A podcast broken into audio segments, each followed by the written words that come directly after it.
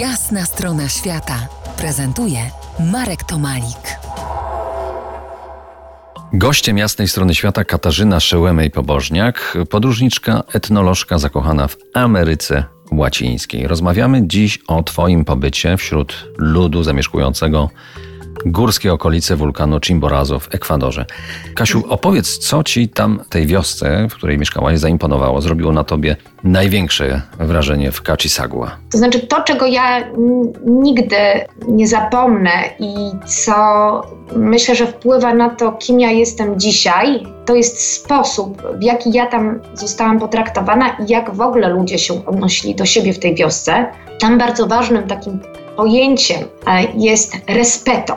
Respeto znaczy szacunek. Nikt nigdy mi nie przedstawił definicji tego, co to znaczy szacunek, ale ja jakby dowiedziałam się tego z, z, obserwacji. Szacunek oznaczał, że ludzie w tej wiosce, w dużej mierze niepiśmienni, zawsze dotrzymywali swojego słowa. To znaczy, jeżeli oni mówili, że oni coś zrobią, albo gdzieś się na przykład stawią o danej godzinie, to ja mogłam być pewna, że oni to zrobią.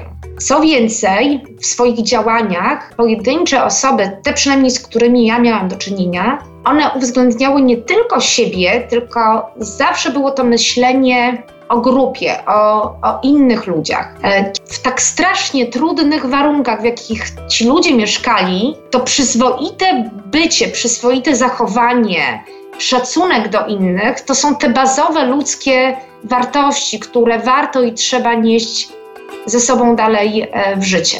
No, tego nam właśnie mocno, mocno teraz, tu i teraz yy, brakuje. Opowiedz, czego jeszcze można się nauczyć od yy, Indian Kichua. Podprowadzę, bo chciałbym, żebyś ten temat nam tutaj ładnie opowiedziała. Chcę zapytać o adopcję.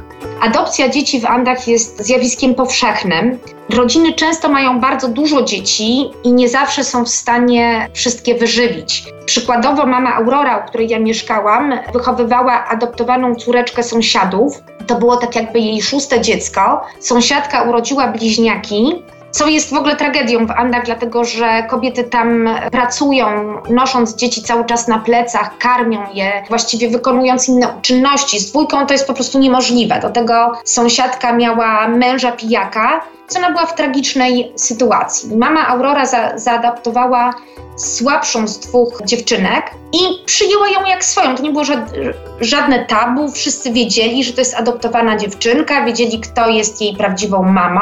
To ta dziewczynka y, adoptowana, ona, ona była w złym stanie, kiedy się urodziła, do tego stopnia, że y, wiele osób bało się dotknąć tej dziewczynki, bo ona była pokryta czymś jak rydia łuska. Mama Aurora potraktowała ją z miłością, troską i po prostu włożyła całą energię w to, żeby ta dziewczynka y, wydobrzała i rzeczywiście tak się stało. I kiedy ja byłam w wiosce, ta dziewczynka była w lepszej kondycji niż jej siostra e, bliźniaczka. Andach adoptowanie dzieci jest zatem zatem nie jest żadnym y, tabu.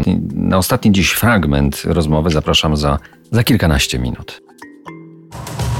To jest jasna strona świata w RMF Classic.